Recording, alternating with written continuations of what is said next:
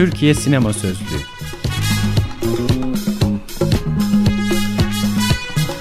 Altyazı Aylık Sinema Dergisi'nin 150. özel sayısından.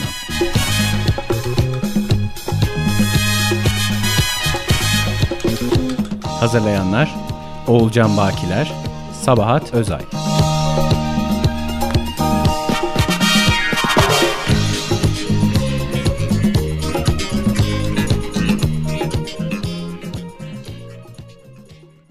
Madde. Kadının adı yok. Yazan Gözde Onaran. Okuyan Itır Bağdadi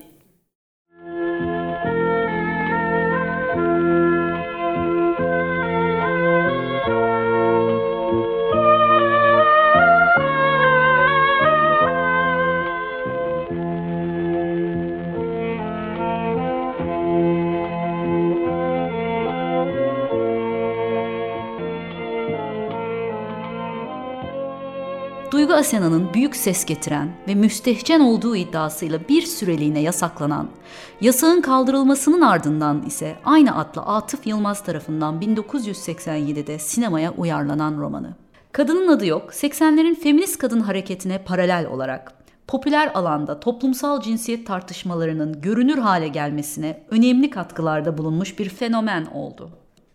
Her ne kadar popüler alandaki tartışmalarda feminizmle ilgili doğru bilinenler kadar yanlış bilinenlerin de türediği bir iklimin izlerini taşısa da bugün geriye dönüp bakıldığında hem romanıyla hem de filmiyle 80'lerin kadın temsillerini ve kültürel alan içinde gerçekleşen kamusal tartışmaları anlamamıza olanak veren bir malzemeye sahiptir. Hale Soygazi'nin canlandırdığı filmin baş karakteri Işık'ın yaşamının farklı evrelerinde çeşitli vesilelerle hayatına giren erkeklerin binbir türlü baskısıyla başa çıkma çabalarının hikayesidir. Kadının adı yok, cinsiyetçi ayrımcılığın inceliklerinin farkına varmasının ve bir kadın olarak bilinçlenmesinin hikayesi. Film, ışığı ve çevresindeki erkekleri dönemin toplumsal hayatındaki karşılıkları üzerinden temsil ederken, darbe sonrası atmosferine ve darbenin orta sınıf üzerindeki etkilerine dair bir portre sunar. Verilen mücadelelerin ve atlatılan badirelerin ardından hikayenin sonunda ışık tam da kendi kurallarına göre yaşayabileceği bir düzen kurduğuna, kendine ait bir odası olabileceğine inandığı anda toplumsal baskı bir kez daha evine, mahremine müdahale ediverir. Ev sahibi kapısına gelip hanım kızım burası mazbut bir yer sözleriyle kibarmışçasına başlayan fakat ya edebinizle oturacaksanız oturun ya da bir tatsızlık çıkmadan kendinize yeni bir yer arayın tehditleriyle aslında toplumun yalnız bir kadına tahammülsüzlüğünü anlatan gerçek yüzünü gösterir. Işık kapıyı adamın yüzüne çarpıp öfkeyle pislikler diye bağırmaya başlar. Sonra pislik dediği şeyi tanımlar. Türkiye'de kadın sinema seyircisinin hiç alışkın olmadığı türde avaz avaz bir katarsis.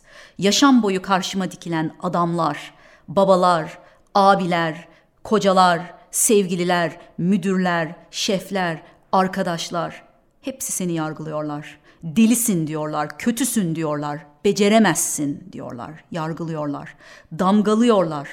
Biz onlara bu izni veriyoruz. Ben artık bu izni vermeyeceğim.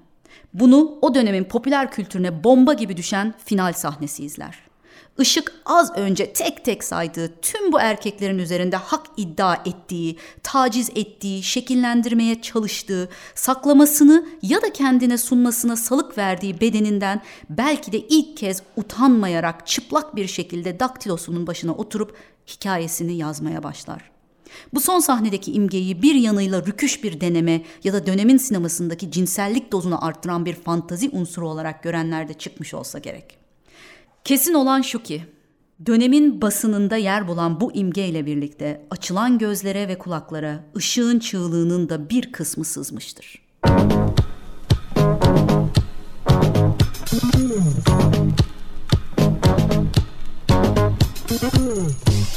Türkiye Sinema Sözlüğü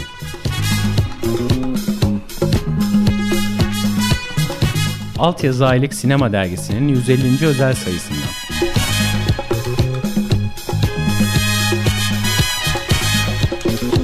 Hazırlayanlar Oğulcan Bakiler, Sabahat Özay.